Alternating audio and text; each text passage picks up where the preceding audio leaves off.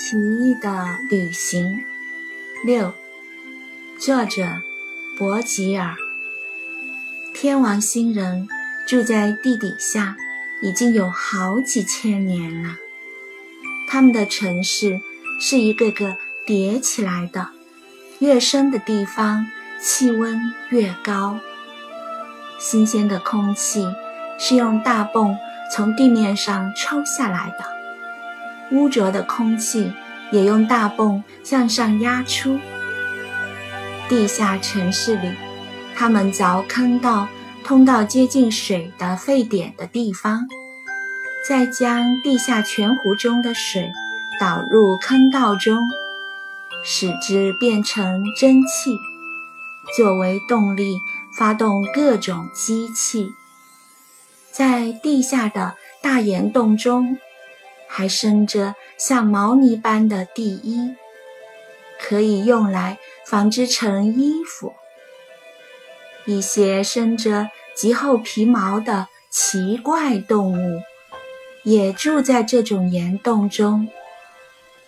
温暖的湖中有鱼虾和可供食用的水生动物。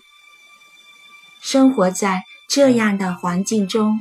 天王星人已经十分习惯，并且感觉很快乐。经过几天的旅途，他们终于到达了目的地。这里的星球表面一样是超级寒冷，这里的白天竟比地球上的月夜还要黑暗很多。天空中是点点繁星。而地平线附近有一个光度特强的闪耀的明星，那就是太阳。从特意安排的望远镜里，他们还看到了地球，那是一个几乎看不到的黑点，这叫老仆人十分失望。正看得起劲，突然。星球使者的声音响了起来：“四个星期已经结束，你们该离开天王星了。”“不，我不离开！”老教授惊慌的大叫。“你不离开哪里啊？”一个熟悉的声音在问，好像是老仆人。老教授叫道。老糊涂，我们现在不是在天王星上吗？